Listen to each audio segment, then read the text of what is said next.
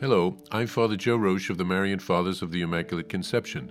Thank you for joining us as we continue our journey of reading The Imitation of Christ from beginning to end. Today, we take up from where we left off, beginning with Book 1, Chapter 2. The second chapter Having a humble opinion of self. Every man naturally desires knowledge but what good is knowledge without fear of God? Indeed, a humble rustic who serves God is better than a proud intellectual who neglects his soul to study the course of the stars. He who knows himself well becomes mean in his own eyes and is not happy when praised by men.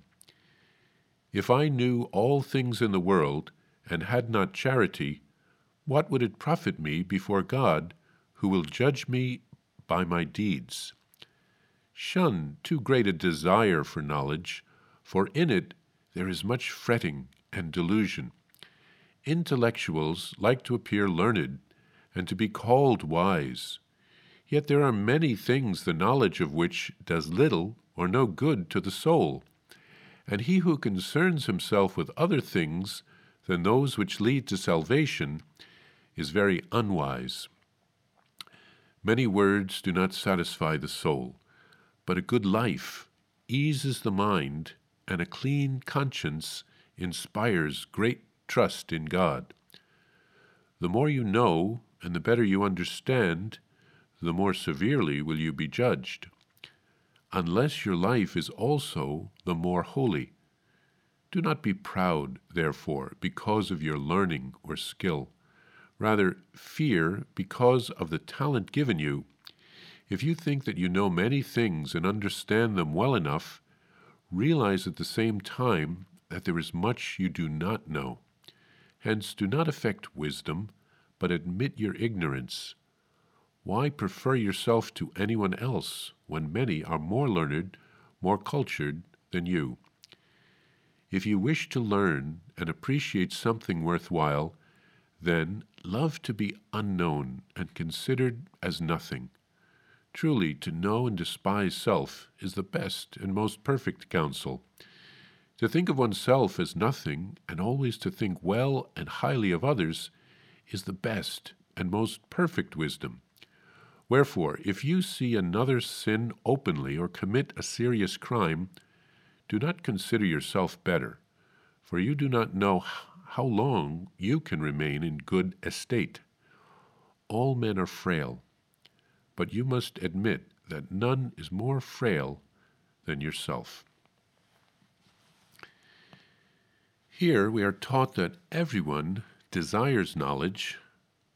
We want to know things, but fear of God is essential if we want to grow spiritually. That doesn't mean being afraid of God. God loves us and is very merciful. A holy fear of God means having an awe of the holiness of God, a reverence for God. We don't want to offend the one we love and the one who loves us so much. So we need humility, a humble opinion of ourselves. St. Faustina, in her diary, often called herself misery itself. She knew what she was of herself without the grace of God. But with God's grace, she was a religious sister who had made perpetual vows. She was consecrated to God, the spouse of Christ, who longed to be with Jesus forever. She rose, once wrote in her diary, I often ask the Lord Jesus for an intellect enlightened by faith. I express this to the Lord in these words Jesus, give me an intellect, a great intellect, but for this only, that I may understand you better, because the better I get to know you, the more ardently will I love you. That was number 1474 of her diary.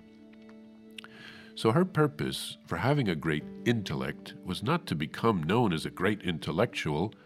She preferred to remain hidden from the world. She wanted to know things, so that she could love Jesus more profoundly. Faustina knew God's love and mercy and goodness, and she wanted to be able to tell the whole world about it.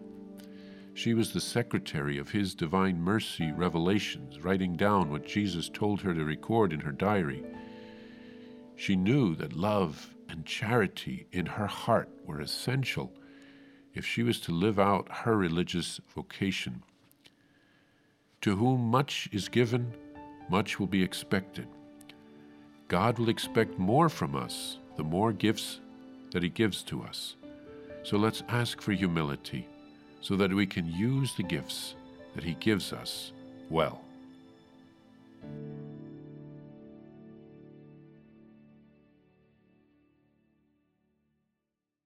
Hello, I'm Father Joe Roesch, the Superior General of the Marian Fathers of the Immaculate Conception, and I'm excited to let you know about my new daily podcast entitled Venerable Casimir and Our Lady, which will be launching on October 21st, 2023. Venerable Kazimir Wyszyński was a Marian father who lived in the 1700s. We are praying for a miracle so that he can be beatified. He helped to revive our congregation when we were at a low point because of the actions of his brother.